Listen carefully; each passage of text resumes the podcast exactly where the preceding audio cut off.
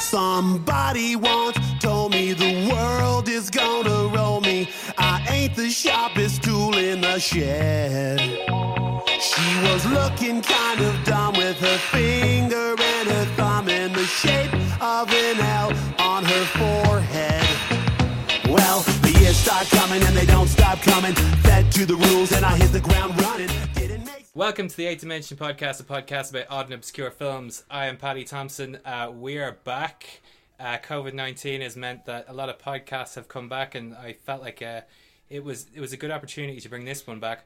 The strangeness of it was that I ended up waiting to do the film for so long that I'm actually able to go to my guest's house and actually be uh, near them uh, at, at a safe distance. But I am joined today by Sal Delmore Philbin Bowman, also known as Drinksman. Sal Delmore Philbin Bowman, dear Drinksman. That's me. How are you doing, Sal? Yeah, I'm doing pretty good. So you are, as alluded to by my introduction with your song, you are a uh, you make zines, you have done performance poetry and stuff like that, Yeah. haven't you? And you've uh, promoted things. Yes. Described, I believe, by one website as a general man about town. Uh, I think so, yeah. W- Yeah. Was it either Thin Air, I think, where you said, like, um, and then, then, yeah, there was Man, Man About Town. And then my friend Stephanie about the zine called me a Renaissance Man as well. That was quite nice. Oh, that's very nice. yeah, yeah. that's a But big compliment. you have a, a YouTube channel called Dear Drinksman, which Yeah. uh, I'm a big fan of. Yeah. So I did bring some drinks. I can't. Oh, no remember- way. I can't remember if you have reviewed these. So I'll give give you your, your choice. I've got Fanta Green Apple and Fanta Grape. We did review Fanta Green Apple, but we have not reviewed Fanta Grape yet. Okay. Well, I just, Cool. I'm gonna I'm gonna drink mine now. Okay, cool. I'll, yeah, I'll drink mine now, too. What is uh What was your verdict on Green Apple again?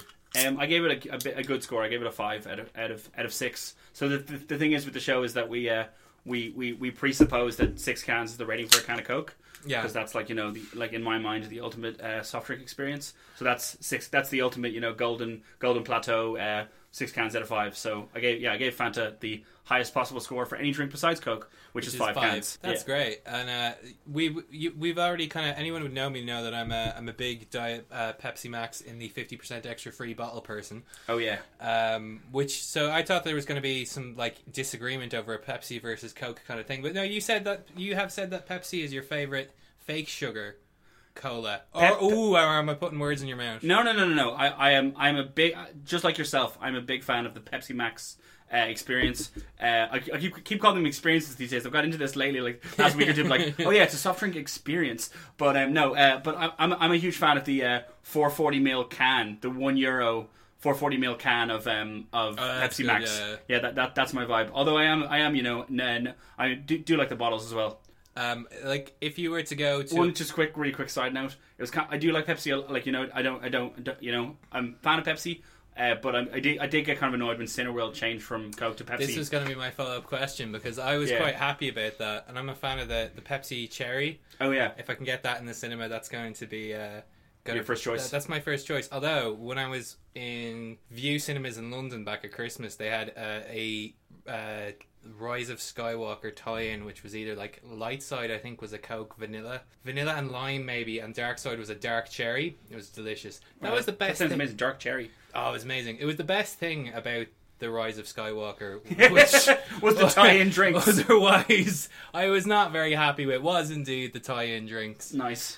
Um, so uh, forgive my rambling, but uh, how have No, you ra- been during these uh, these COVID times? Um, yeah, thanks for the, thanks for asking. Um, it's been uh, interesting because I'm relatively new in my job and stuff, so I've only been there for like a year. So the whole like uh, had never worked in office before. So, Right. so also had never worked from home before. So the, getting used to it at the beginning was a bit like strange. It was like, wait a minute, I ju- you're telling me I just have to go downstairs? I have to get out, I have to get out of bed and go downstairs and like like for a while at the beginning I was like uh, kind of motivated. I was getting dressed and everything was going down there, and then after a while I was just like, yeah, pajamas. But Fair um, enough, I'm yeah. still trying to keep the um, the vague work hours, you know. So I'll try and start at about nine thirty and finish up at about five thirty. Like I'm that, that's the the way that I kind of um, section it off in my head is to just like. one- Once five thirty comes, you're like just just like with normal work, you're like you're done for the day. Yeah, Like, there's you no- can- yeah. So like that's kind of what I've been doing. One of my friends suggested wearing pants. She said that was the one of the most im- important ways to actually feel like you were going to work. But like even just like talking there about like cinema snacks is Mm. just like something that I, I I just now look upon with nostalgia. And like obviously now there's talk of things opening again. Yeah. But like are we going to be able to have? You know, eh, first of all, you're gonna have to be maybe sitting there wearing a mask, which like obviously public health is the most important thing, but it's like no hole to put your food into there and and I then love it. someone said in in Empire, like the amount of time that you would have to, you know, there's no way to clean a popcorn machine that many times during the day. That Yeah, it would- and, and there's no way even just like before you before you even talk about cleaning to like someone putting a scoop into the popcorn over and over again. Yeah, And then exactly. putting it in bags. They're not. They don't have like you know you know uh, a thousand scoops. They can just like reach for new No, ones. no, So absolutely You can't. not. You can't get. Yeah, you can't get like disposable scoops. So uh, that's gonna be tough to uh, to sort of. Um, Police as well. It's like, are they going to start doing like massively overpriced bags or something? Are you going to be going in there and spending like you know four fifty on a on a like fifty g bag of Manhattan or something? That could be one like uh, yeah, Uh, that could be. I don't know. I mean, Well, I, d- I wouldn't. You know, it's it's, a, it's one workaround, but I don't know if it's the best one. obviously like i you know particularly in independent cinemas lo- like like lighthouse i'm totally want to support and as soon as they can uh, they can be back open i'll be there but it's gonna be interesting to see how things go you know what i mean Yeah, Like, I'm speaking of um, independent cinemas versus non-independent cinemas. Like the thing that surprised me is that with the massive infrastructure that Cineworld have as a um, as a you know organization and company, they've they've been the slowest to announce when they're going to open in Dublin. Yeah, yeah, yeah. Like uh, both IFI and Lighthouse have said like 20th of July, and that might be brought forward, maybe, but but like but Cin- Cineworld have said nothing. yeah So they haven't. They've said nothing about because I know they said in the UK it was 10th of July, but they haven't said anything about Dublin yet. but I, I like i went to like i'm not gonna lie i went to the cinema the weekend after it- like, announcements were first made but before the cinemas had to close Yeah. and it was a, it, like there was nobody there, so it was, What it was did you see? perfectly fine. Saw the elephant. I saw two things because people couldn't go. The first one was the Elephant Man, which I had never seen. It was amazing. Yeah, I was, I was, I was. uh, My plan was to first to see it for the first time uh, when it was out as well, but it didn't, didn't make it. So I'm s- like, so I'm snapping for the to finish the Lynch season because Dune's one that I haven't seen. Yeah. Um, and then I saw Camel Horses, which is brilliant. oh yeah, Um, my friend went to uh, the Creature from the Black Lagoon. He said it was amazing, but he said it was a really weird experience because it was like, um, it was like you know the, the like the fifteenth of March or something, something like that. Yeah. and like they had moved all the screenings in the lighthouse that were in the smaller screens to screen one for social distancing. Yeah. and like he said there was like ten people there in screen one. and it was Yeah. a really strange uh, uh, experience. it had a strange, like a strange vibe because nobody, nobody wanted to look at each other and nobody really wanted to acknowledge each other's presence there. So it was it was odd, but uh, yeah, Camel Horses. I hope that now that the Lighthouse comes back, that it gets a, it gets a longer screening because it's a great film. Like Yeah, like really like reminiscent to Shane Meadows, but also really stylish and and kind of stylized. Cool. Great score by Blank Mass, who was meant to be playing Workman's, but of course that didn't happen. Yeah, so really worth checking out. But today we are talking about 1999's Mystery Men, and I'm glad to be joined by a guest who this is your favorite film. You suggested it for the podcast. Yeah, Wait, I what- suggested it about maybe six or seven years ago. No, I'm just, I'm just kidding. um, no, no, no, no, no. You suggested to me that you- we, I should come on and talk about this film, but that was about five years ago, I think. I think it was about yeah when the podcast started. It was about three years ago. I do think you said that we should do an episode on Mystery Men, and then I said to you, you should come on and do it. Yeah, and I, and I d- imme- immediately agreed. But yeah, that- it was a while ago now. We'll never know how long it was because there's no record of it in text message or anything. It was definitely like an in-person thing you said. Yeah, it was, IRL. It was some encounter, yeah, at some screening. yeah. I think it might have been. I can't remember. Yeah, Mi- anyway. It might have been a. Um, it was m- probably a horathon screening of some kind. I think it might have been Fury Road. Yeah, when it's- Fury yeah. Road was in black and chrome. Oh, that yeah, yeah, one yeah. Easter, yeah. Um, but yeah, what is? Let's. Uh, this is a 1999 film. It is the sole directorial credit of uh, Kinka Usher. Is that how do you know how? I think that's how you say it. Yeah. Yeah, he's a commercials director who made this one film. It's in loosely based on the uh, Flaming, Flaming Ca- Carrot, comics, yeah. yeah. which I've seen some of in, in work. So I work in libraries, and um, yeah. So th- you have had what was your first exposure to this movie? Because I remember watching it years ago. So I don't remember it too well, but I'm pretty sure I saw it in the cinema. right, pretty sure. Yeah, as in, as in, like I, I'm almost de- like I, there's no way of really knowing. I can definitely say I didn't see it in the cinema. Yeah, but- so- I, I think I remember this guy called Tim, who's a friend of mine, who's like my basically my um not really my older brother, but kind of very, we're very close for my whole Yeah, life. yeah. So he's kind of like my my you know my unof- I call him my unofficial older brother. Right, yeah. And um, I remember him him we went to see it together when I was younger. Ninety nine, I would have been like uh ten, I think. Yeah. Or maybe eleven. And um, we saw it. And I remember I remember clear. I, I did see it in the cinema. I I I, I, no, I I'm gonna go back on myself. I did see it in the cinema. I remember coming out and being like that was amazing, and he was like. Yeah, whatever. yeah, it's okay. because he was like, you know, whatever. He would have been like, you know, eighteen or nineteen. He was like, "Eh, it's okay. And I was like, no, this is amazing. Right. But like, yeah, yeah, I remember that really clearly. And then like down the years, I've just like I've watched it maybe twenty or thirty times, maybe. Fair play. Yeah, yeah. Like I, I, I'm- I can, I can quote from it endlessly. I could probably just, you know, I could probably just like do the whole movie for you now from the beginning So if you wanted. The thing that we were we were waiting on is 88 films recently put. It was 88 films, wasn't it? Who put Yeah. this out on um on Blu-ray? Yeah. How does it look on the Blu-ray and everything? Um, it looks really good because obviously we're lucky as well because in we in in this apartment we have a projector and stuff. Yeah. So like for the first minute or two when it's just doing like you know the like establishing shot of the city and stuff, I, I turned it on and started the movie. I was re- obviously really excited. It was it was like two nights ago, and I was like, oh, this look this doesn't look great. It looks a bit like um you know when you have those like uh high frame rate TVs. Yeah. yeah, Uh, or yeah. like the or like a good example would have been like the the Hobbit movies. Uh, Yeah, yeah, yeah. When the, the newer ones when they had you know it kind of looked like you know kind of looked that sort of like you know sort of jarring kind of thing. So for a minute for a couple of seconds at the beginning it kind of looked like that, and then it was like I kind of was a bit dismayed, and then that kind of corrected itself after a few seconds. So it does look really really good. Yeah, it looks Yeah. looks um the um the colors really popping and stuff like, and obviously uh, as you know it's a very very colorful film. basically we just talk set up like what the film's about. The film is set in what's the name of the city Uh, again? Champion City. Champion City, and it's very much like it's very much a the aesthetic of the city. There's a lot of Asian influences in it. There's a lot of Asian Yeah. writing around the place, and there's so there's Yeah. like a little bit of Blade Runner. Yeah, But but it's it- a little bit and uh, also a little bit of like Batman, I guess. Yeah, I was gonna say it's, it's very much the Joel Schumacher. yeah, um, nineteen eighty nine Batman. Yeah. Yeah, well, the the latter, the Joel Schumacher. Oh, Batman, sorry, sorry, yeah, Batman sorry. Forever and Batman. Oh, or sorry, pardon me, yeah. Batman and Robin. That kind of day glow kind of aesthetic to Yeah. it, like the day glow Gotham is kind of what the city Yeah. kinda looks like to But me. it has that kind of like, um, as you're saying, just like there's some Asian writing and stuff around the place. It has that kind of like, you know, obviously they're all American in the movie and stuff, but it has that sort of um, uh, like, uh, um, placeless kind of thing because it's like you know, there's like some Asian influence. There's some like you know, there's lots. You know what I mean? Yeah, Like, with- totally. With, the signage and stuff, there's lots of different like, uh it's kind of like a bit of a um, a melting pot.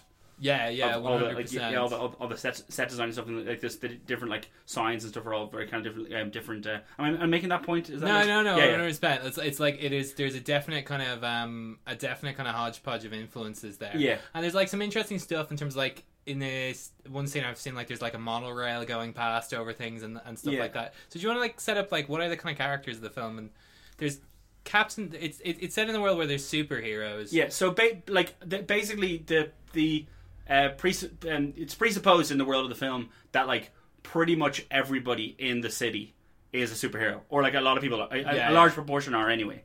And um, basically, it's about these three like kind of wannabe superheroes that aren't that good at being superheroes, and then the um at the very beginning they're like um they're defending a nursing home from attack by these bad guys. Yeah, that nursing home kind of dance scene Yeah. where it's like a dis, like a weird kind of party Yeah. in a nursing home, and then they're invaded by the red eyes, who are like these guys who wear kind of night vision goggles. Uh, yeah, sort of like steampunky kind of night Yeah, vision goggles. like, look kinda with, like they meant bright to be, like, red. yeah, they're kind of like the Underminer from The Incredibles. Yeah. Like they look kind of like uh, And they kind of remind me of like you know um, when um, when the Simpsons made fun of the fly, and it's like the guy's like human fly, we climb in the building, Big time human fly. fly here. Yeah, that, that kind of reminds me of that like that kind of guy as well, a little bit like. yeah. But uh, a- anyway, so, so sorry, so like basically, it's like th- these three guys: it's Hank Azaria, uh, William H Macy, and Ben Stiller, and they're like these kind of like um just uh like you- you know small time, let's call them superheroes. Yeah. And then their uh, defend defense of this nursing home gets interrupted by like this like kind of Superman, Batman type guy called Captain Amazing, who's played by Greg Kinnear. He's played by Greg Kinnear, and then basically uh, he gets Captain Amazing gets kidnapped by this bad guy, and by the re- the reason he gets kidnapped is, is he like he con- he condones the release of the bad guy from the asylum. the uh, brilliant uh, Jeffrey Rush playing Yeah. Casanova Frankenstein. exactly, yeah, They're beautifully named. Um, it's where, like Ben Stiller. He's called Mister Furious. Yeah. He's t- uh, totally meant to be. Uh, he's kind of a parody of Wolverine, Yeah. particularly like because when he gets mad, it's like a parody of Wolverine's kind of berserker rages. yeah, yeah, exactly. You've got Hank Azaria as the Blue Raja, yeah. who like Hank Azaria cannot stay away from, From the some- British accent, yeah. well, from the Or- British accent and some kind of South Asian thing. yeah, yeah, Um, so he's he's dressed like a Raja, but he, he does a British accent, and he, he explains it as being that he's meant to yeah. be Like he- he's putting on a British accent. He's an American guy, and he's like putting on a British accent because it's meant to be some sort of thing about like you know um like um the the British Raj back in like the 1930s or whatever. yeah exactly. and uh, Hank Azaria. Uh, well, that's Hank Azaria, sorry. And um, William H Macy is the shoveler, whose Yeah. power is that he has a shovel and he wears a hard hat. and he's really good at shoveling. yeah, as as his wife says, you're great at you're the best at shoveling. You're a Yeah. great husband, and good father. That's it. Yeah, yeah, exactly. Yeah, but like, I just I just realized like like watching uh, watching it again like recently, obviously like a couple days ago. But like, it's like, and obviously William H Macy is, is really good at this. But like, he just plays like the straight man. Oh, and, like, absolutely. And that's like, it- like he's so good at it. You know, it's like he's like the, the like you know the Nietzschean ideal of a, of a of a straight man or whatever. Like it's He's got a Yeah. really great ability, William H Macy's kind of mind like the um the kind of just um the the quiet desperation, yeah, yeah, sure. the everyday kind of just like quiet desperation of a man. Like he manages to mind that really not manages, but he he has a skill in kind of mining that really well. I feel. Yeah, but I feel like he like um for a lot of the movie he like um it sort of like balances on him Mm-hmm. because he's this straight man figure or whatever. So it's like you know he's like he's the one who like sort of um he's not the one instigating everything, but he's the one kind of like you know seeing it through. Like Yeah. throughout the movie because it is a long movie as well. Like that's one thing about it. That's one. That's one reason why I think it didn't do as well at the box office as it might have done because it's like it's a straight two hours. Like Yeah, and, like, absolutely. I It's was sort surprised of by that. sort of aimed at children, like kind of, but like they don't have attention spans of, of two hours. You know? Yeah.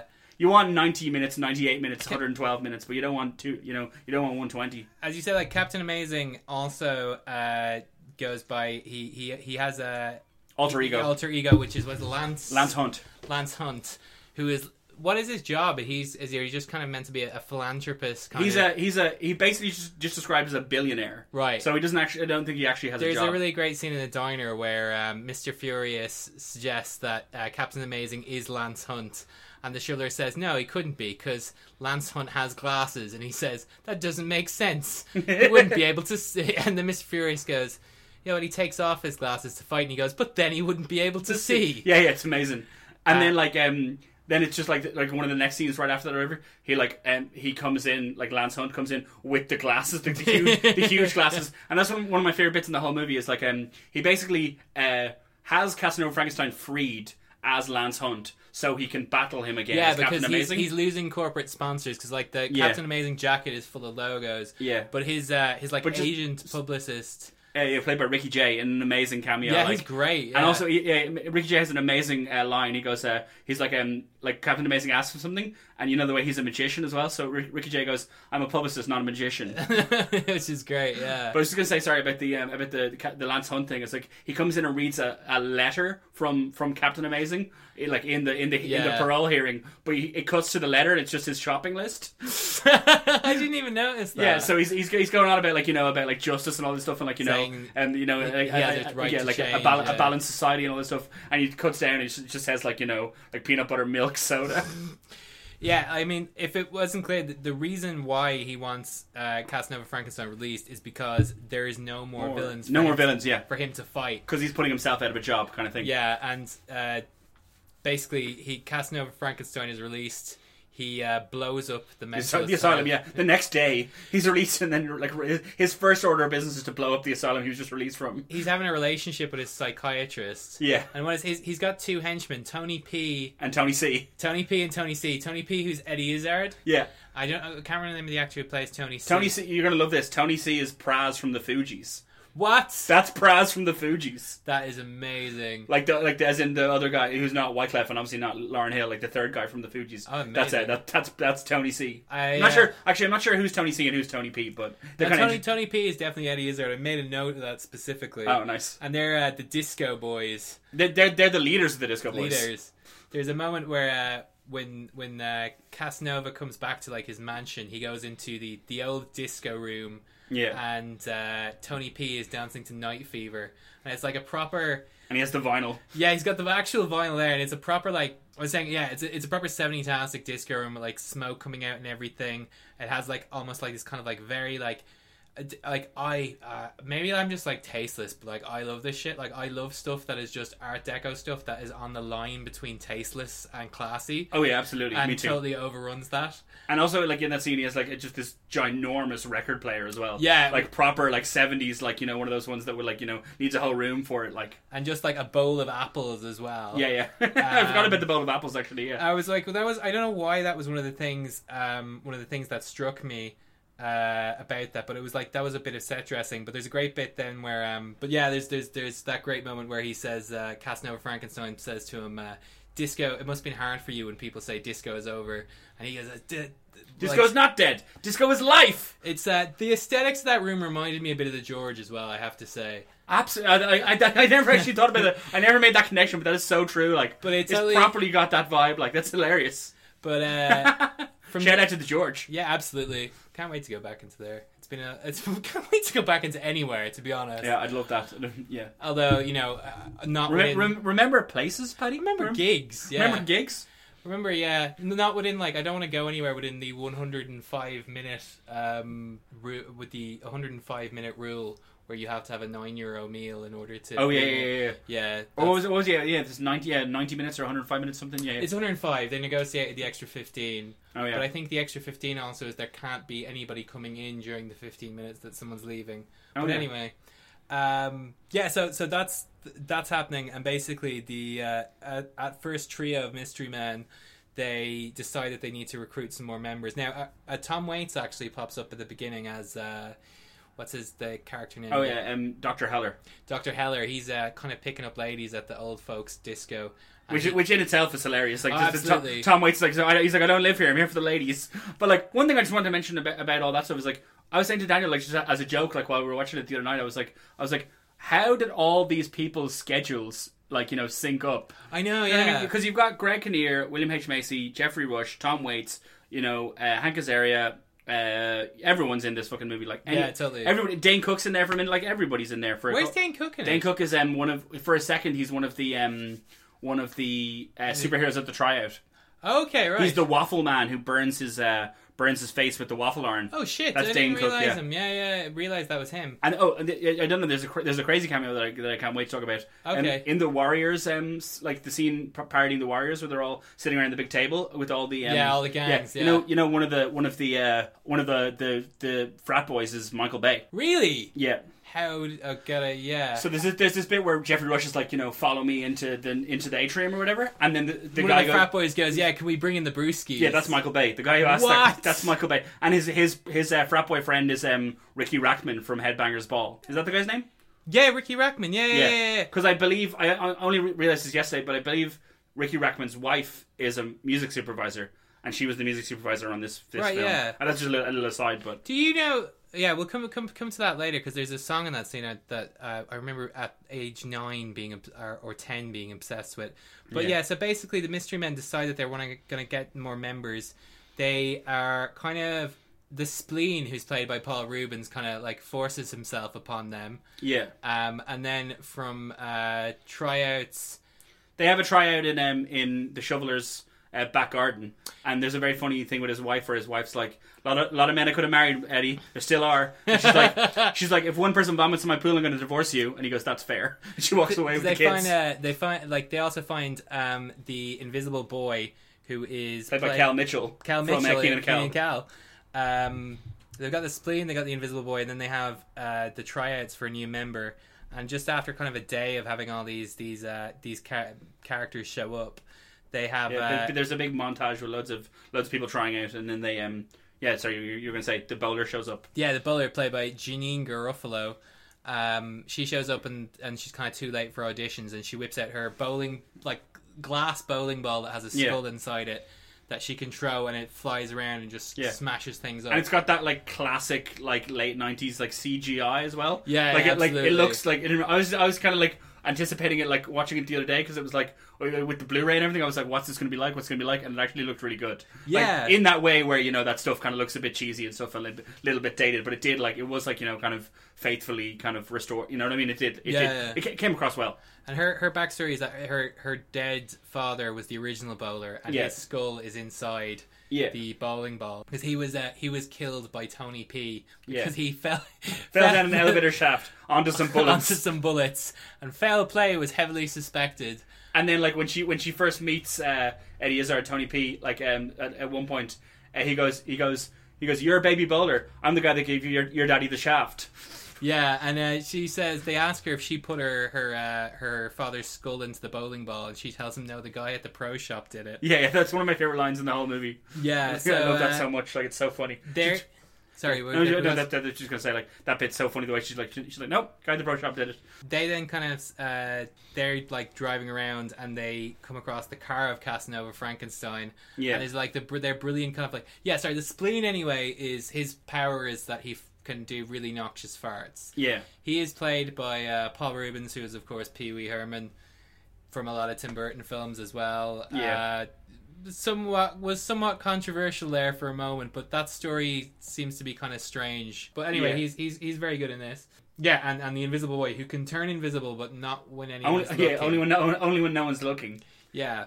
So they they they find they see uh, Frank Casanova Frankenstein's uh, limo and- Limousine, yeah, and decide to attack him, and it is hilariously inept. yeah.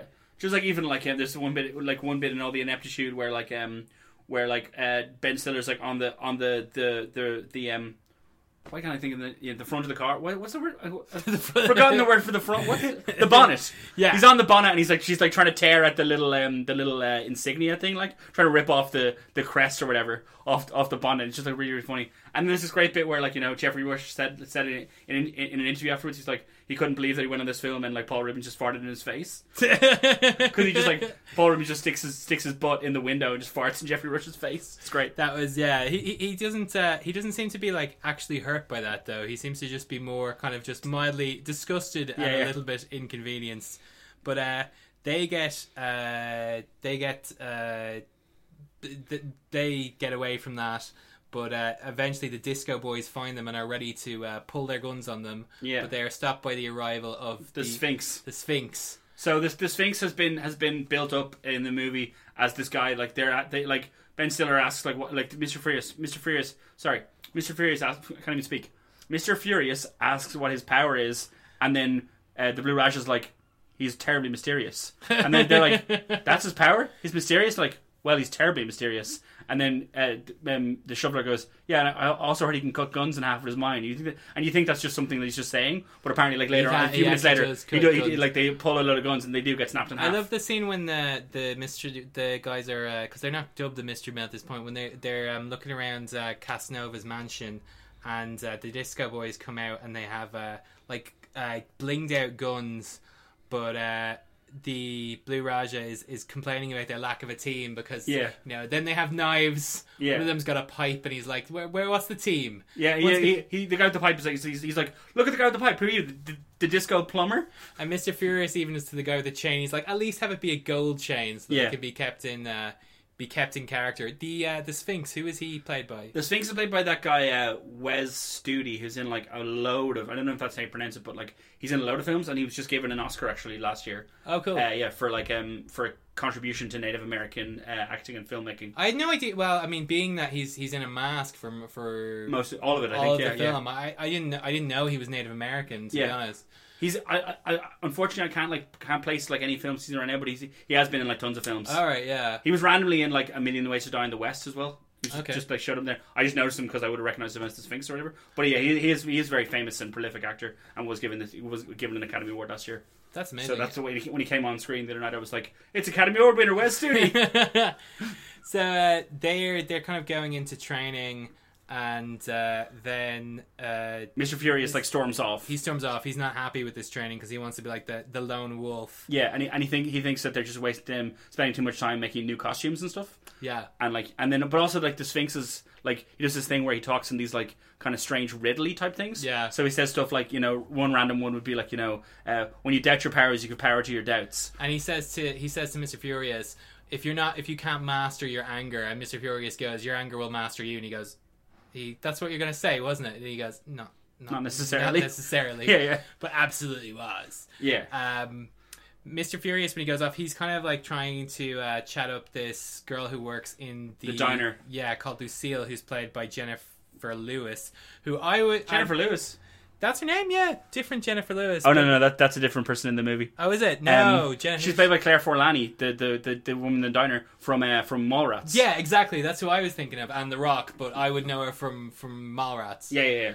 yeah. So she's she's played by Clay Forlani, and he kind of has a moment where he, he kind of it's like so what, what happened from my understanding it's like when he storms off he meets up with her and she gives him a smooch and tells tells him to go back and that's the inspiration to go back Yeah, but because also- she asks him, she's he's like she asks him his real name, and he does this Yeah. whole thing, and he's like, my name's Phoenix, and he says all these fake names and stuff, and then he goes, actually, my name's Roy, and she kisses him, and she goes, just be Roy. Yeah, and she kind of forces him to drop his thing because when he asks her out, he's like, "Oh, you know, um, I should walk you home. It's it's dangerous with all the crime around here." And then he goes, "And also, I just We don't want to walk you home. yeah, exactly. Yeah, yeah. Um, the gang, rest of the group, meanwhile, decide that they need to get some weapons, so they go to uh, Dr. Heller. Dr. Heller, played by Tom Waits, Yeah. who is in this like abandoned theme Uh, park. fairground, yeah, Yeah, which looks awesome. Actually. yeah. That, that that's the most impressive set in the whole movie. Like, like even Totally. it may be even more impressive than the big mansion, like It- because it's so cool and there's all this like stu- you know random stuff around. Like it's really really like uh, Yeah. property. Like I, I I- I'm pretty sure I remember from like watching the commentary in this movie like ages ago, like back in the day, that like that is that was that was just a literal abandoned fairground that they found. there's something about if you want to make something look abandoned, just having kind of ripped up flags or scarves blowing in the wind just really adds this kind of uh, Yeah. element to it. And there's a lot of those around in in that place. Yeah, so it's like they get the guidance from, they get the help they need, let's say in broad terms in the movie, from the Sphinx and also from this guy Dr. Heller. They like kind of they like sort of collaborate to like to, and then they obviously get do the recruiting, and then that's what sp- spurs them on to go and rescue Captain Amazing. And Heller's thing is that he he designs weapons, but they he will not ma- he makes non lethal weapons. Yeah. including the uh, there's a, a tornado in a can, the a shrinking gun. Yeah, uh, ba- ba- I, I, I love the little comment about the shrinking gun. He says it's based on based on simple dry cleaning technology, and then also he has the blame thrower. Flamethrower, yeah. Yeah. And then later on in the movie, they shoot the flamethrower at the. That, that's the real goody mob, like the rappers. That that's actually them. Oh shit! I But had no CeeLo, idea. CeeLo Green is there in, as well in the same scene with Michael You Bay. can't see my face, unfortunately, but the, Uh, I'm yeah, so doing he, much he was for- obviously in like you know seminal '90s rap group Goody Mob, and they're called the Not So Goody Mob in the movie, but it's actually all the guys from the from the real rap group. I had and, no and, idea. th- and they're the guys that shoot the they shoot them later. That makes me feel a little bit better about those characters as well, knowing that it's an actual rap group that rather than just being kind of a s- like stereotypes of a rap group that were thrown together like Yeah. to- for the movie. No, they're they're like a proper like they were they were they were huge in the '90s or whatever. My friend Richard's a big fan. So like in in terms of was was that something that came about because of the director's background? Like had he had he just done commercials or was he a music video guy? I think he'd done a couple of music videos, but I know that like I know for sure that the film was such a such a flop that he went straight back to doing commercials after. Yeah. and he hasn't made a movie since.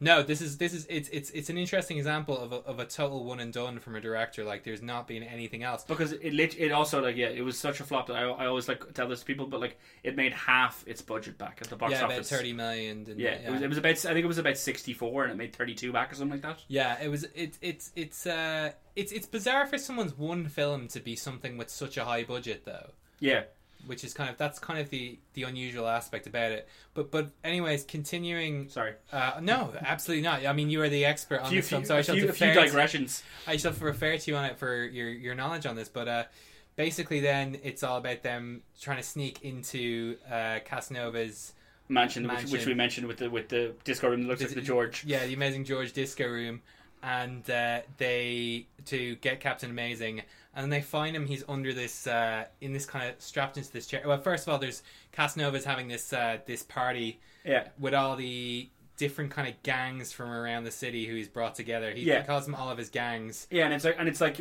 I didn't get this at the time when I watched it back in the day, but it's obviously, it's ob- it's obviously a takeoff of the Warriors. Yeah, because there's at one point he does say, "Can you dig it?"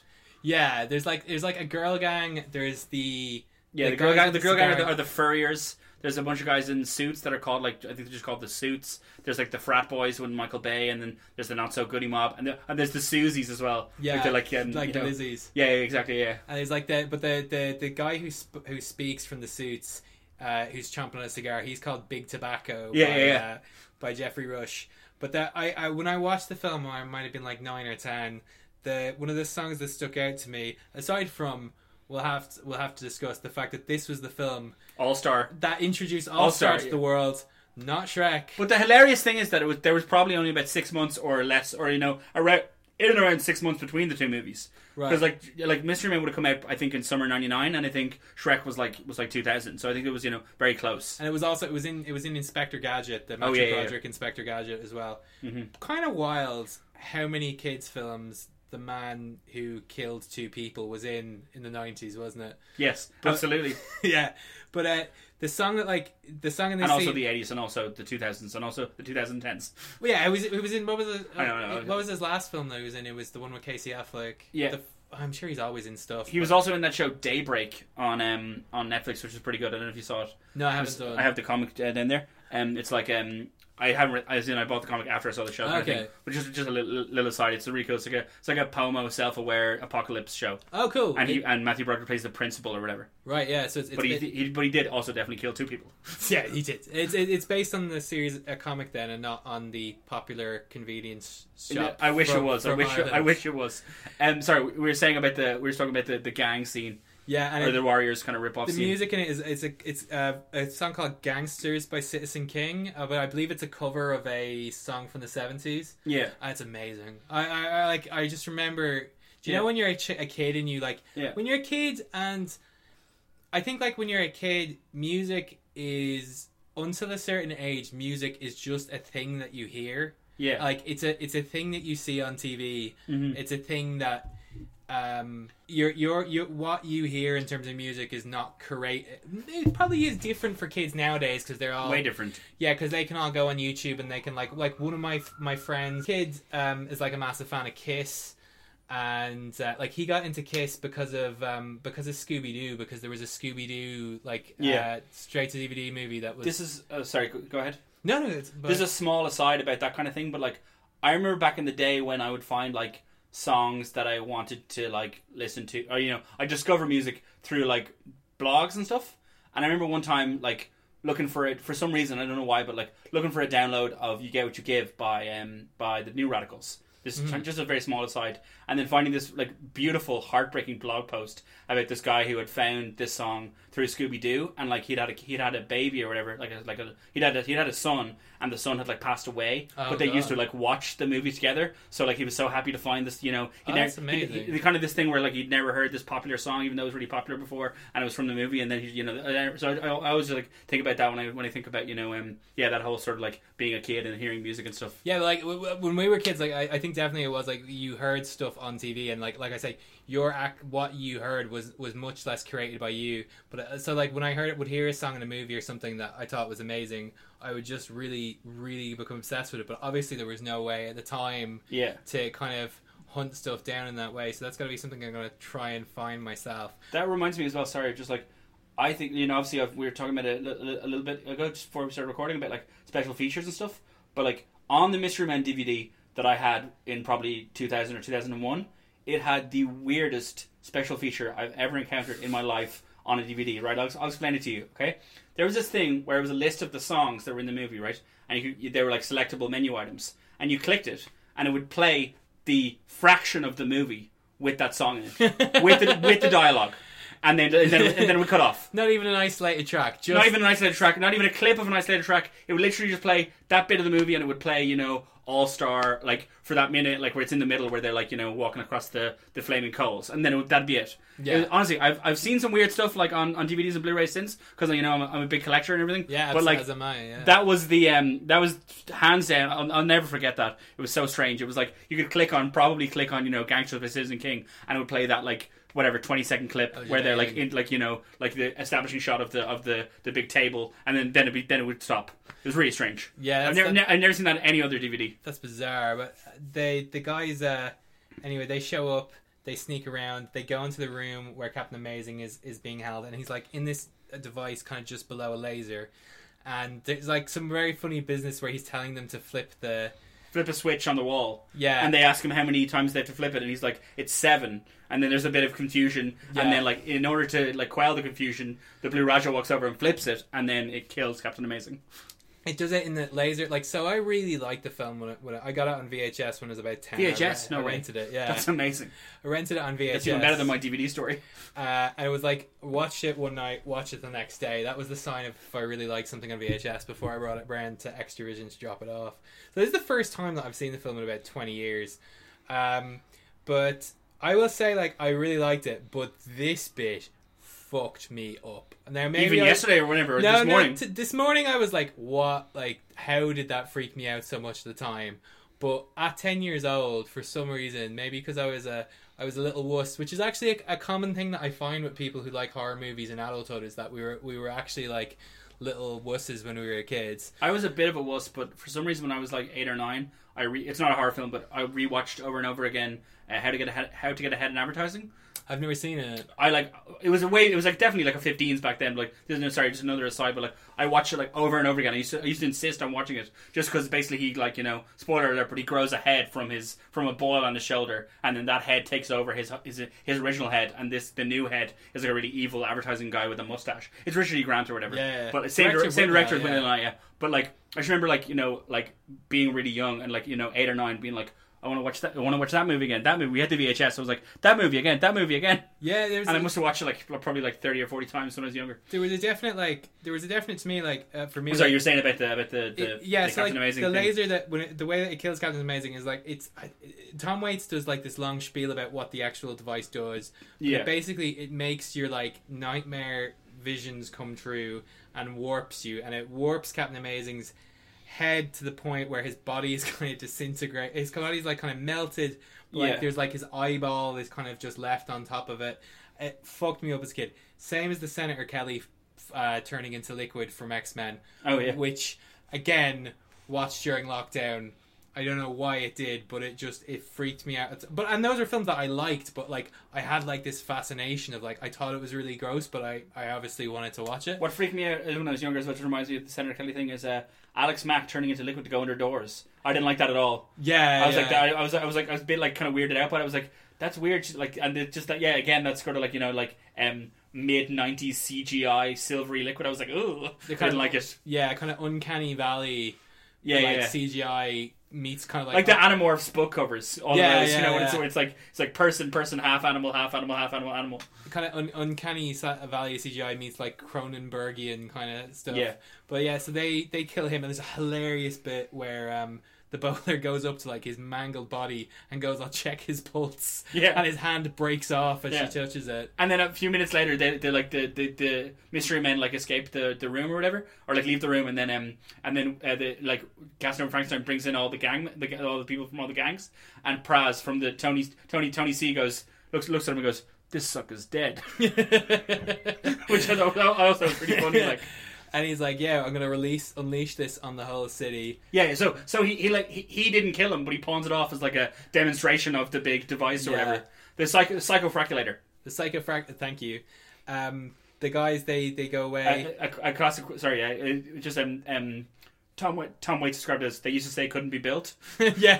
And he's like, "They couldn't be built, and many men who tried to work on it were driven insane." Yeah, yeah, yeah. And he goes, and, and the guess where Casanova Frankenstein's been for the last 20 years. Oh, He's yeah, been yeah, in an yeah. asylum. yeah, Um, but uh, the guys, they, they go back to the to the fairground.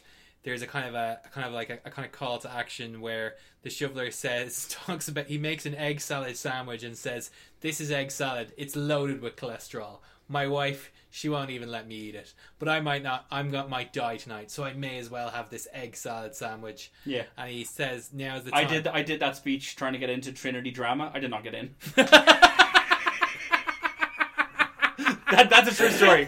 That's a true story. I love the movie so much that I learned that I learned Oh the my speech God. with the egg salad sandwich, and I tried and I and I, and I performed it as a, like in the audition for Trinity drama, and I was not Oh, accepted. that's amazing. I just like to imagine you doing that in between someone doing like Chekhov. or like yeah, or like or Sophocles or something. Yeah, you doing. I'm gonna. Did you introduce it as I'm gonna be performing the egg salad sandwich monologue? For I mean, Mr. it was a long time ago, but I probably did say something like Fair that. Yeah. enough. But then, yeah, so they kind of they go off.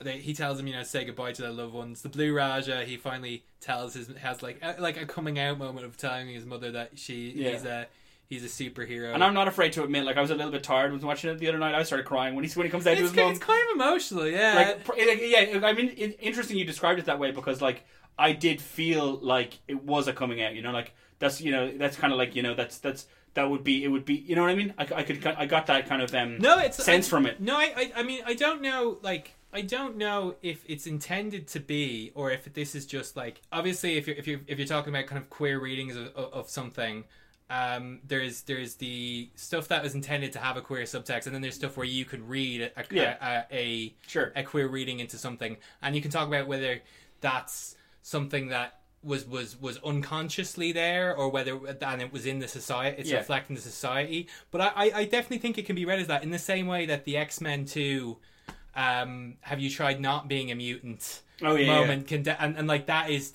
v- uh, like explicitly Yeah. meant to be as a coming out moment But also, that makes a w- wider point about the film that I hadn't noticed before explicitly, but had definitely subconsciously registered that it's it's definitely you know it's kind of obvious now, but it's definitely a film about like you know someone's chosen like people's chosen families and stuff. Yeah, absolutely. Because it's like he- obviously he he he um he reconciles you know Chauvelin reconciles with his wife like um um. sh- Mr. Frears reconciles with the girlfriend. Like he comes, he does the coming out scene, which is mentioned to the mom. But like, it definitely is about them being uh, a unit of their own yeah which is, some, which is 100%. some, something that I would have like you know like um definitely drawn a lot from without even knowing back in the day. But also like you know was really really was really really impactful when I watched it the other night. Yeah, and and uh, his his the Blue Raj's mother gives him a set of forks that she was keeping for his, his wedding, yeah, yeah, which he then had. uh, That's a long way off. yeah, like uh, the shoveler's wife tells him that she's gonna leave him, but he's like, you know, I gotta go do this, and so be it. And I Yeah. love you and the kids. Uh, I I I get my heart I have my heart broken by the bit where when he pulls into the driveway, he uh, drives over the plush T Rex yeah, and tries to take it out from under the wheel and rips the head Yeah. off. I'm just like, oh, it's just and there's this is a small thing, but I noticed this first time. Like right in that scene, right right after he pulls the head off the T Rex, he's there and he's talking to his wife, and she's like, you know, you're a good husband and a good father, but that does not make you a superhero.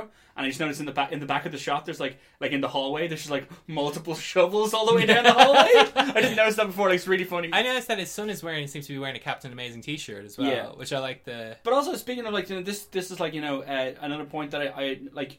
It's not made a big deal of, but like it's a m- movie made in the late nineties, and he's in With an- a mixed he- race- He's, he's- yeah, he's in, mixed an, race he's in an family. interracial relationship, and they have a mixed you know, mixed race kids, and there's you know there's no like big grand point made. It's not you know, but like it's it's really like, I thought that was really like you know. yeah, I noticed that. I remember, I remember no- noticing that when I was younger. I was like being like, hmm, you know, Yeah. I wasn't like didn't question it, but I was you know sort of like you know registered it or whatever when I was younger. And I was yeah, like, hmm, yeah, absolutely. because I, it would, would have been something that you wouldn't have seen too much of, I'd say, in movies. And I mean, it could be wrong, but no, no, definitely. I, I think I, I, I, I can think of examples more recently, but that's definitely something from from the time that would have been kind of more unusual from the time.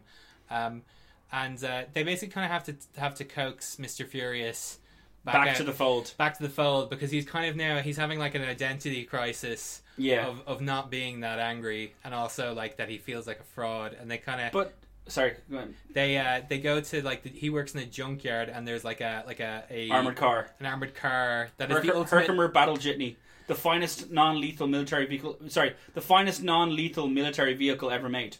Yeah, so they go there and they're they're they're firing that up, and then they they're kind of coaxing him back to the fold. Sorry, what were you gonna say? I was just gonna say, there's like when they coax him back, like there's this uh, amazing scene where it's just so simple, but it's so effective. It's like they're standing outside the car, and he's a bit sheepish, and he's like, "Have you seen my address book?" And then like William H Macy's just like, he's, he's like, "It's a denim. It's got a pic- picture of a kitten on it. It says hang loose." And like William H Macy, like just doing the ultimate straight man, is like, "You should probably look in the last place you found it, the last place you had it." And he's like, he's like, "We're gonna go now," and he's like. You should come with us. It's just really, really simple and like gentle. He's like, "We're gonna go now, but you should come with us." And then he comes. Yeah, it's it's it's, it's strange. Like I think Janine Garofalo obviously was a little bit more of uh, of a star back in the nineties because she was she had been in uh, oh god I'm trying to think of what other films she had been in around the time. She, She was in the, the Adventures of Rocky and Bullwinkle yes yeah. for the for a few Um, minutes. Was she in Men in Black? Or am I imagining her as a different person? I haven't seen No. Men in Black since uh, since it was out. I'm, But she was in Dogma. yeah, She's in Dogma. She's in that this, and uh, she's. Uh, was she? I haven't seen it in ages. But was she in like stuff like Reality Bites or was like? is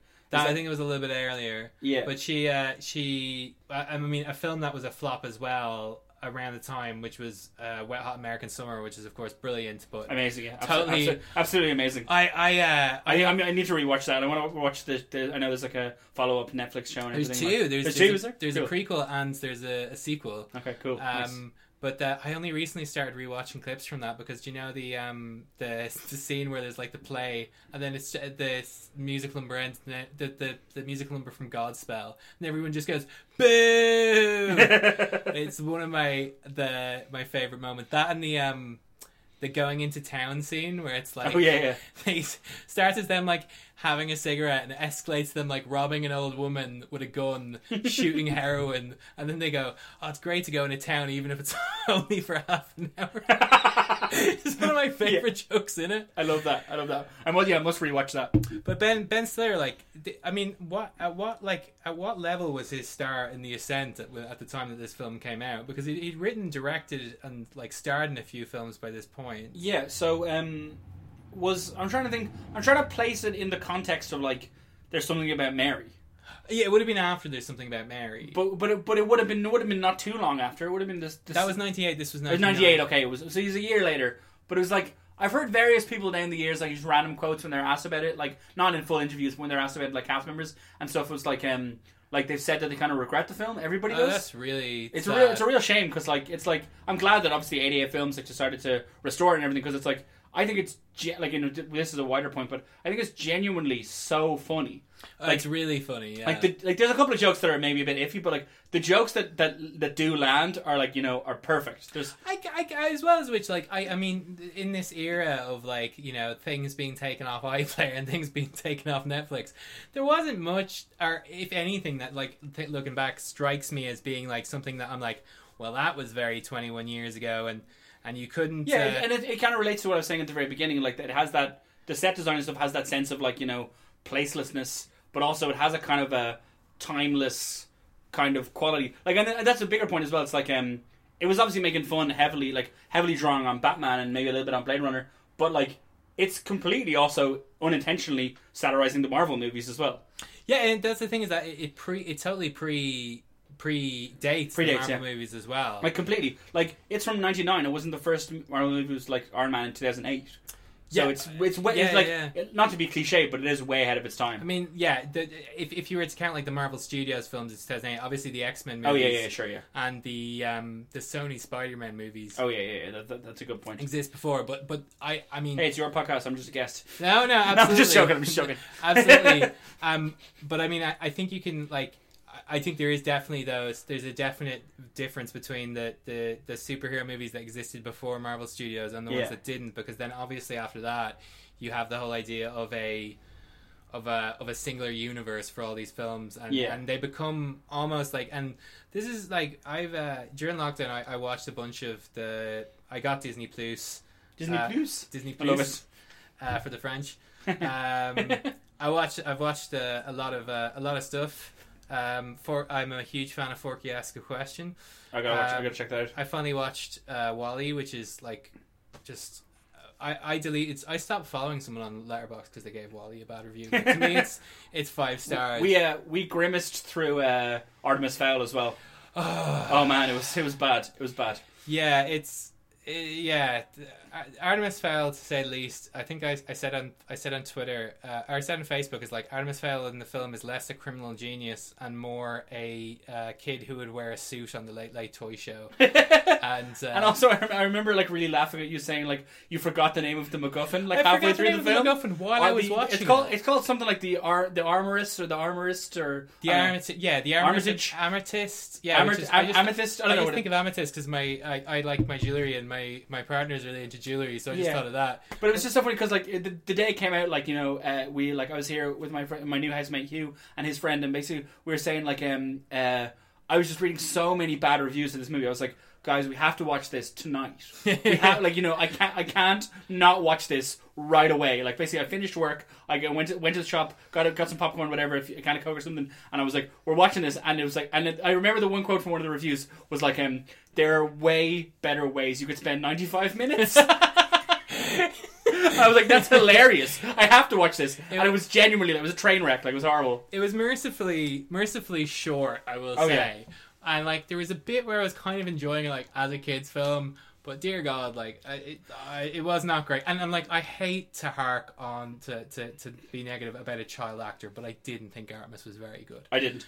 Although there was one bit of the movie, like one line in the movie that kind of like did save it for me in a, in a, in a, in a little way, was like, a small way, was like, Judy Dench with this accent that was all over the place was Fucking supposed to be Irish. like sounds like it's Yorkshire. Supposed to be, Irish, but th- there was one bit that was absolutely gas where she fucking steps off the spaceship and goes top of the morning. But I thought I actually lost it for that. Like that was one bit where I was like, I was like, I was glad I watched it even just for that one hilarious bit. Like, but yeah, overall not good. I love Colin Farrell, like he's number one handsome man to quote Tim and Eric, but like Absolutely. but like uh, he just was there. Like he just seems to be a dad in Disney movies because the last film that I saw him in was Tim Burton's Dumbo, which was like far better than I expected, and he was all right in it. But that's the only film that I've seen him in recently has been the dad in a Disney film. Yeah. But yeah, But also, it's just it's just like they got him because he's Irish and Artemis Fowl. You know what I Yeah, mean? It's I like he, you know what I suppose. mean? They, they kind of just did sort of a um, yeah, it's just sort of like I don't know. Anyway, terrible. Let's go back to was, talking. was Liam Neeson just unavailable, or did they think Probably. he was too old, or, Probably.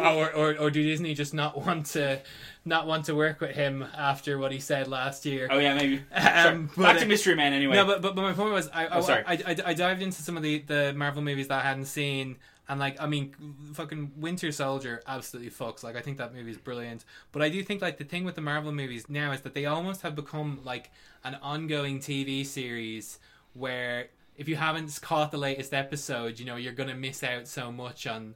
Obviously, there's ones that are the origin stories are kind of easier to follow, but I do think it's interesting that that shift's happened, and that's something that totally didn't exist at the time of this Mission is something that's totally the Marvel Cinematic Universe is something as well that's totally unprecedented. You know, there's no other movie series with No, thirty absolutely movies not. in it. Yeah, that are, that are absolutely. all like you know interlinked it, and all it this stuff. becomes a question of then of like, to, can you call those films a series? Can you call them a franchise? I mean, arguably not. Arguably, they are more of a of a, of a studio of, of, of, of than anything else. You know what Yeah. I mean?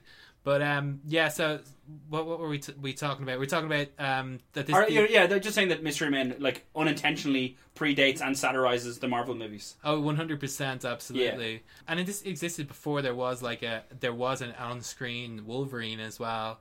Um, but they they show up there's the big party going on at 12 o'clock the Uh, yeah, at, at midnight he's going to unleash the psychofraculator on the whole city and destroy it. Yeah, so the guys they break in. It's kind of like classic superhero kind of fight thing, where well, not really because like basically they have each have a moment to kind of use a different gadget. Yeah. There's like a laser, um, a laser that can uh, a laser eye, and that's the Invisible Boy's moment to kind to to use his power. There's one joke that I did not did not get in the Invisible Boy bit when I was younger. Basically, like it's obviously quite funny. He like he like he turns invisible and like leaves his I clothes don't behind. understand why his clothes fell off. It wasn't like he took them off. It was like they fell off, or or was that just a motion that I, we thi- didn't see? I think maybe he mentions something about that, like alludes to it, like in the be- like when he's I- explaining I- the power in the first place. A a joke I definitely did not get went way over my head when I was younger is like Invisible Boy turns invisible, leaves his clothes behind, and then when he becomes visible again, he's obviously naked. And then Hank Azaria goes, two hands there, boy." he's like- Well, he's got quite an impressive manhood because Mr. Furious says that as well. I love when he's introduced where he says to his dad, "Dad, I'm going to my bedroom with three strange men." yeah, yeah, amazing. But And- yeah- and also like I've I've, I've also taken this. uh Sorry, I interrupted you there, but I've taken this No, uh, fine. taken this uh seriously to heart. Back in the day, was he's, he's talking about like you know, uh, um, uh, he's he's basically um. uh, ca- The Invisible Boy is convincing the other the others to like let let let him go with them, and he goes, "In this game, you gotta know you gotta know how to network, and I know how to network."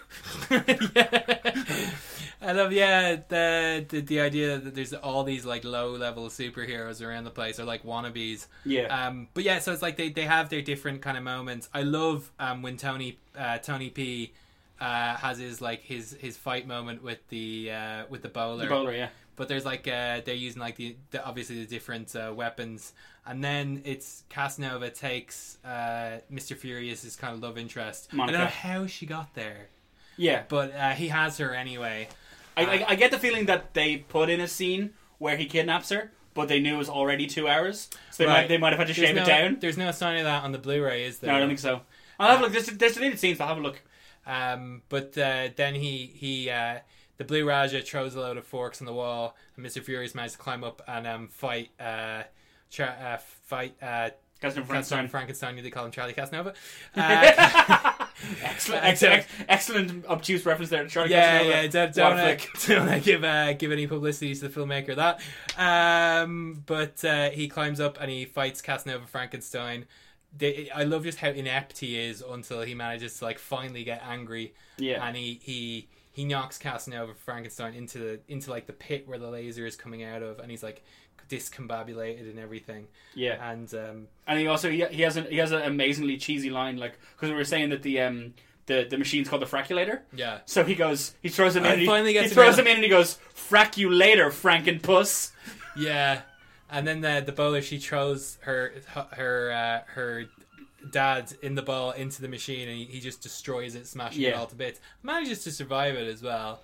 Um, and that's kind of it. Then there's just a scene where they're where they're they're leaving, and uh, Yeah, and then there's like the um, they um, there's that really nice speech where they're saying like uh, they dedicate their victory to all the, the all the little people, and he's like, you know, he's he like the the shoveler is like, you know, like the people who work really hard but don't get any credit for it, like the D- like the lady at the DMV and the school nurse. And Gian, Gian Garofalo goes, uh, people who seek out local independent music and art. Yeah, yeah, yeah. yeah, She goes, um, she goes, um, yeah, she goes, yeah. People who seek, seek out um, um, uh, independent music and, and yeah, yeah, I know, yeah, yeah, I know what you mean. Yeah, And uh, there, there's a whole like kind of a joke of like, well, what do we call them? And then Yeah. the, the the news reporter goes, these mystery men. And uh, the the Sphinx goes, what does he call them? He calls them the, Super Squad. Uh, yeah. Um, and then that's that's that's kind of the movie. And then we have All Star. oh yeah, I'm gl- glad glad we got to this. yeah.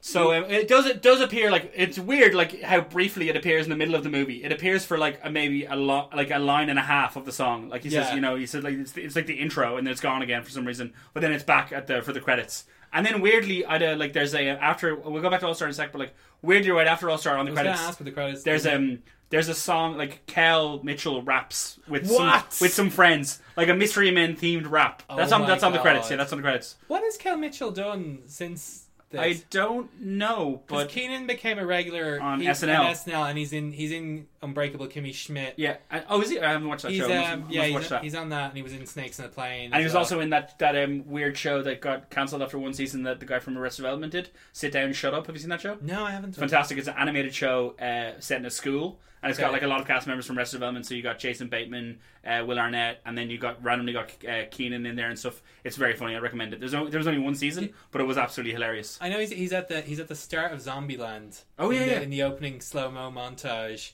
To whom the bell tolls, because that's like all the cast of SNL are in the, uh, at, the, at the time of SNL. Yeah, Um, but I don't know what Kel's been up to at all. Like since then, Yeah. I haven't heard anything. Must must look him up.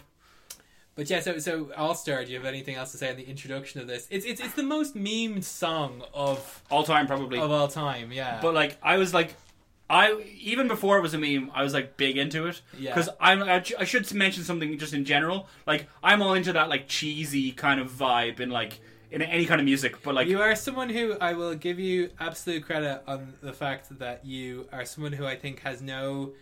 Uh, you're, you're mad about town. You're a cool dude, but I think you're also very. You have no pretension about the things that you like. yeah. Like for here- here's a, this is the example I always use. I'm a really big fan of Real Big Fish. My, my missus is a fan of real big. and Fish like as well. I'm, I like I, and I refuse to apologize for my my my, Your my ska. devotion to like ska punk in general, but definitely like specifically Real Big Fish. But that like ties into like how like you know I'd be really into stuff like here's another example because it's from similar time time uh, zone or time uh, time period. Like I love Steal My Sunshine for example. People are By like you Len. know one time I put that yeah by Len and one time I put it on a party and my friend was like it, it was in his house and he's like this was about four or five years ago and he's like Saul it's, Saul, Saul, it's not our fault you grew in, you grew up in the worst decade for music ever. And um, but I like love all that all star anything like that. I Like, was so, weirdly talking to a friend because I was I was listening to Gail Porter on um, Louis Theroux's podcast Yeah. that he started during lockdown. Oh, yeah. and she was talking about like posing for HFM, and they were talking about like the things that people talk about from the night is like Britpop and the new lad and lad culture. And I texted one of my friends and I said, "Was the '90s a mistake?" But clearly, clearly it wasn't all because there's a lot. You see, clearly a lot of stuff that you have a fondness for on the time. Oh yeah, not like I, I love all that shit. Like, but but but like, the, sorry to, to go back to the point. Like, All Star is uh, obviously there's multiple, there's hundred thousands of mi- millions of memes about it. But like, it is objectively a banger. Like, And I'm gonna, I have to say as well, Smash Mouth. To be fair to them, which is probably a sentence that rarely gets said.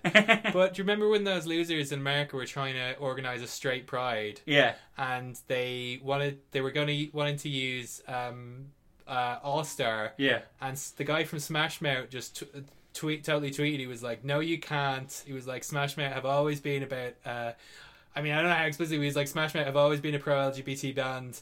Uh, there's not a chance in hell that you're using our song and released a load of t-shirts and s- stuff for uh, support t-shirts. I was like, fair play. Like it was a great moment of like that band whose song you liked in the '90s actually has some kind of uh, some kind of uh, s- uh, ethics that I can agree with, which is often a problem, especially when you like Smashing Pumpkins Yes. and uh, Nirvana and bands like that. sure.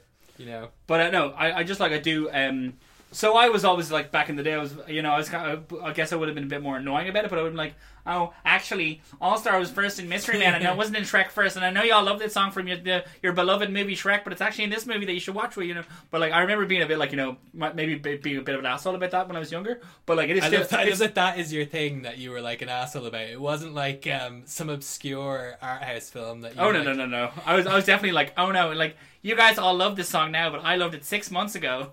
Yeah, My thing was Pokemon because I was always like, because I, liked anime for a period.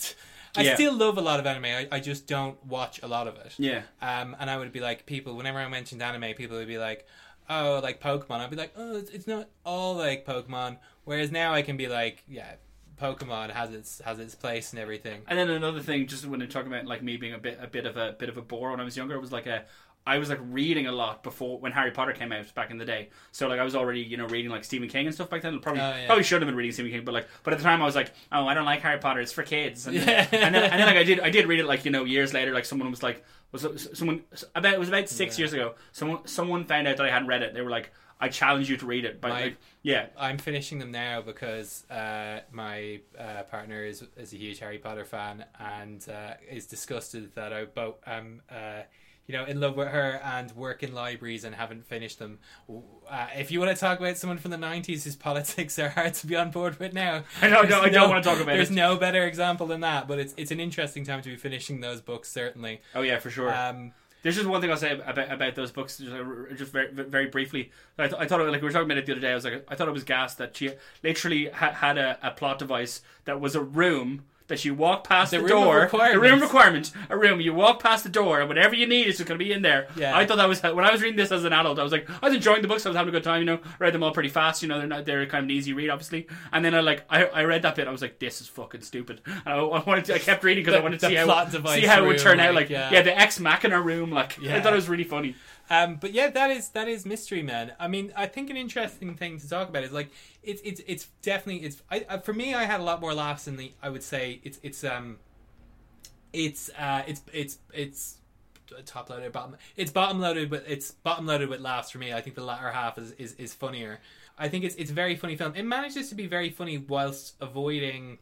I don't think there's any swearing in it. Um, There's one there's one usage of the word the S word like shit. I mean, I mean even mean like yeah the S word. There's one usage of shit in it. Yeah. So Ah. basically when um when uh, um when Mr Furious admits to the fact that he didn't he didn't actually lift up the bus. yeah, Just like just like randomly uh, um the, the Blue Ranger goes oh shit. But like there is definitely like like you know there's a lot of times where they you would think a couple of times in the movie when you would think they would say the word ass Yeah. but they say like you know deliberately say like butt and stuff so they definitely did like make an effort and it kind of made it made it Yeah, like so it's sort like- of self-referential it's a little interesting. bit Like, to what degree is it a kids' film? Like. like yeah it's de- I definitely was I, th- I mean I think it was aimed at kids Yeah, yeah, because I loved it as a kid. yeah like I, rem- I I do remember so clearly coming out of the cinema and being like that was fucking unbelievable and then whoever I was with was being like or Tim my friend Tim being like that was okay yeah, I remember I, I remember that sort of like a that sort of a little bit of that kind of annoying feeling you get sometimes when you come out of a- any movie and you're like someone you were with Oh, I hasn't can't- enjoyed I it as can't- much. I can't. Um, I can't stand it. Like, uh, and, and it's it's it's no shade on on whoever I go with who doesn't feel the same way. But It's- it's, it, it's really it, it can really sap my enthusiasm for something. I have it's, to be. It's sorry. Uh, it's like when, when when you and I and my friend Bobby went to see the lighthouse and we walked out. We were all on the exact same buzz and we're like, "That was class." Yeah, absolutely. Yeah, yeah. And I, I, I- it's like that that feeling when you come out, uh, whether it's one or two of you, or three, or a group or something, and you're all on the same buzz. There's like it's Yeah, there's nothing like it. absolutely, Like yeah. like I mean, Bliss at Horaton was that. for Absolutely, us, like- absolutely for me and you, yeah. But But, I, uh, I remember also walking out and being like, and there was um, there'd been a power cut. Yeah, we were and like, we were like, "Bliss." Bliss broke the AFI. Yeah. amazing. Yeah, yeah. but uh, that was like the neon demon for me. My my uh, my partner did not like it at all, and it took me years watching it again to be like, no, I really like this film. yeah. Um, because Uh, I, I liked it as well a lot. at the I only time, watched it once at the at time. the time, but- I was like, oh, it's it's it's um it's it's it's beau- it's it's really beautiful, but I'm not sure about. It. But I, I'm watching it again. I, I I really like that film. Anyway, have you heard of? It's now gone from the Wikipedia, but something that was mentioned on the Wikipedia was there was an urban legend that this film was actually secretly directed by Tim Burton, I did not know and that. apparently in one of Tom Waits' books, he says "Mystery Men," that film that I did with Tim Burton. Yeah, this is actually blowing my mind here. We've been talking about this for an hour and a half, and I did not know this. That's yeah, crazy. yeah. Obviously, totally unsubstantiated because it was directed by the direct by uh, that Big direct- Usher. by Kerry Coach. But um, yeah, That is wild.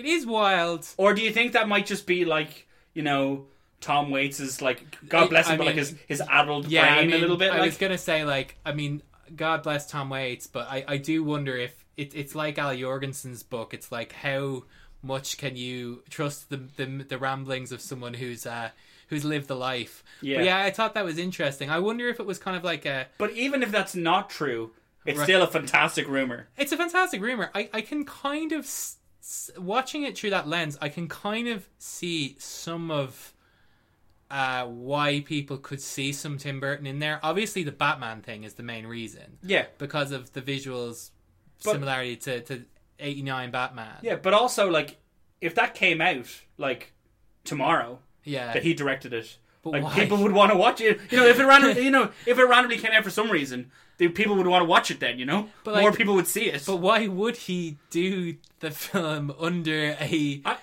see, like no, no, no, no, I know that that guy definitely exists because Yeah. he, he does a commentary on the on the on the the, the Blu-ray. So But also, it's it's not even like a Tobe Hooper poltergeist scenario where it's like, oh, was Tim Burton a producer and like how much he was involved. It it just seems to have come out of nowhere.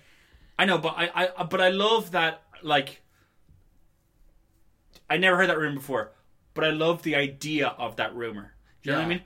I love the rumor itself. Do you know what I mean? Yeah. That, that that's gratifying to me, even if it's not true. It's like it's like a it's like a it's like a, a, a an a, mi- an art like someone thinks that "Let the Bodies Hit the Floor" is by Rob Zombie because that's what the title said on LimeWire. Yeah, yeah exactly. Kind of yeah, yeah, yeah, yeah. situation, you know. Yeah. So yeah, that is um, Mystery Man. It is certainly a unique film because it's it it's a film that to a certain extent I would say to quote Blank Check podcast doesn't exist because it's it lives on in the hearts and minds of people who love it, but it's not a film that I think has made a huge impact in the culture, but when I mentioned it to some friends that I was talking about it, they all remembered it and remembered it quite fondly.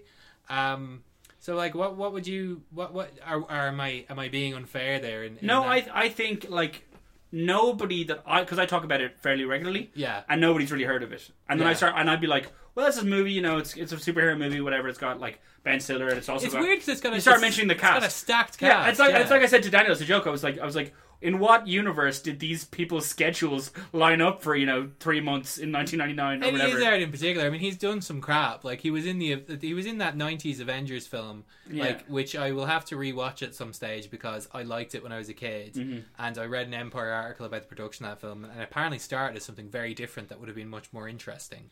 But he like he, he's done some crap, but it was also I, I he he actually does a really good performance in this, like, and it it Yeah. kind of it suits him as well. Like it suits his like his flamboyance of his stage persona, Yeah. kind of channeled into this like kind Yeah. of more menacing version. So it's sort of like um, it's kind of like everything that William H Macy does in this film, in his you know his ultimate state straight man type thing that he does. Yeah, It's kind of similar to like it's sort of the counterpoint to Tony P because it's like he's doing this like you know uh, distilled like you're saying distilled Eddie Izzard thing with like a bit of menace in it. You know, Yeah. so it's kind of like he's doing the ultimate Eddie Izzard he can do with this with a spin of menace, and then William H. William H. Macy's doing the ultimate William H. Macy can do.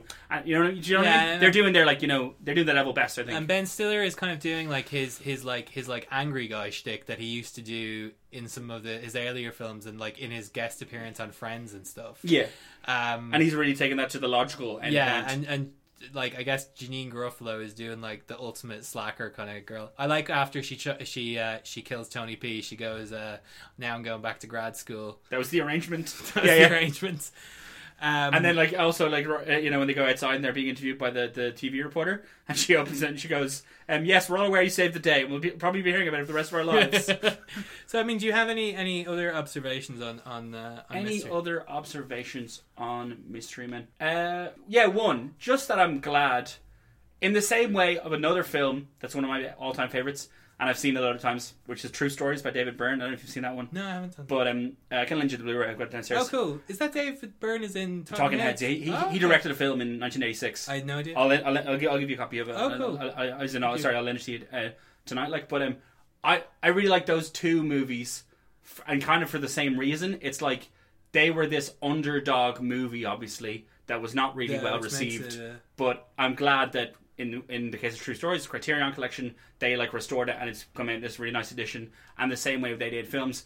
You know, like you should have seen me like a- about two months ago or three months ago when I found out there was a special edition of Blu-ray coming out. I was like, I actually nearly hit the floor. I Had was it like, ever been released on Blu-ray before that? I think there probably had been like a, a, a really a Blu-ray with like you know maybe one or two features or you Yeah, know, yeah. or like a very very bare bones one. But like I was just like so delighted, like I couldn't believe it. I ordered it straight away. I was like pre-ordered. I was like, this is the best thing ever. I was in a good mood for like about five days afterwards. Like I've honestly seen the the, the the real testament of this movie to me is that I've seen it as I was saying probably twenty times, maybe even more than that. And Yeah. every time I watch it, it still stays as funny as it was the first time I saw it.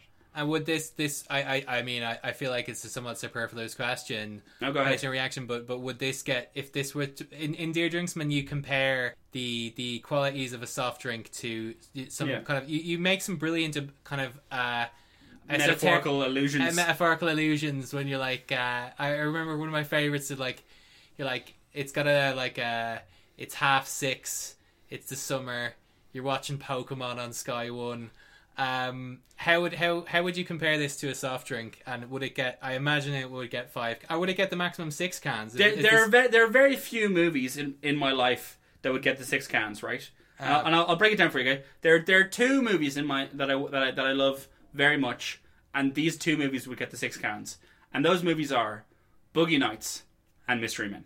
fair play So there's a, there's a lot of five there's a lot of five can movies out there. I'm thinking of like you know like something like Raw would be a five can movie, the French Okay. movie, and Bliss would definitely be a five can movie. Uh, there's a, there's a, and ob- obviously there's there's way more four can movies out there, and s- and so on and so forth. We could go on about that for a couple of hours. Yeah. But the main thing is that the two movies probably if, if we're going to use that rating, if we're going to if we're going to crowbar that rating into this uh, podcast episode, I would say Mystery Men, Boogie Nights are my top two top two Fair. films for the rest of my life. I remember I just one one re- tiny tiny story about uh, about about Boogie Nights was like we were watching it one time when I used to live in Stony Better about five years ago, and my friends were like, "Saul, we, we watched it. They liked it, but they were like, Saul, how is that your favorite film?" after we watch it because like my friend Derek just like thought it was like you know like was gonna be all in like you know the whole the middle bit where it's all going well he thought that was just gonna be the rest of the movie then I was Yeah. like nope but Fair yeah enough. but yeah, so to go back to Mystery Men just I think it's like I'm kind of obsessed with this sort of idea of like in general that are things that are like products of their time so it's like as I'm saying like the scheduling all lined up and then this movie was made and it's this like mad time capsule of all these people's careers in 1999 and it like the all-star thing or whatever it says mad like you know and it's obviously this like referential sort of satirical thing of like superhero movies if if the only way that it could be more 1999 is if it had a reference to the Millennium Bug and, absolutely and some product placement for Virgin Cola but see he- he- here's the point about the about the 90s thing like Godzilla 98 is objectively a bad film but I still enjoy it because I, I watched it when I was young and I'm like that's Oh, yeah, cool yeah, yeah, yeah. whereas with this movie thi- having watched it yesterday at age 31 or whatever two days ago it still stands up whereas I don't think if I watched Godzilla tomorrow it would really stand up Godzilla 98 yeah because it also has Matthew Broderick in it I, Uh, you know, I have to watch it again at some stage because strong language. I'll give it a go I'll give it a Strong go language and violent scenes podcast did an episode on it. is John Reno in there as well is he in that like oh, sorry Jean Reno Oh yes, he is. Yeah, yeah. and then Hakazari is in it as well actually as it yeah, happens. Jesus, yeah. He popped up in um I, when when I- when John Renault popped up in the Five Bloods. I don't know if we've Yeah. watched that yet. That was the first time that I'd seen him for a long time. My comparison, we watched that the other the, uh, the other week, but my comparison was uh, he looks like Prince Philip. He just.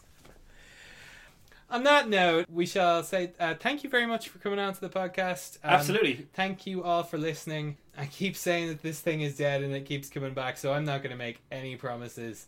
But I Make hope no promises. I hope that- wouldn't. I hope that everyone stays safe, and uh, I hope that everyone looks after each other. So um, thank you very much. Thank you, Saul. Thank- thank you for listening to this episode of the Eight Dimension Podcast. To keep up with us, follow us at Eight Dimension Podcast on Facebook and on Twitter at Eight Dimension Pod.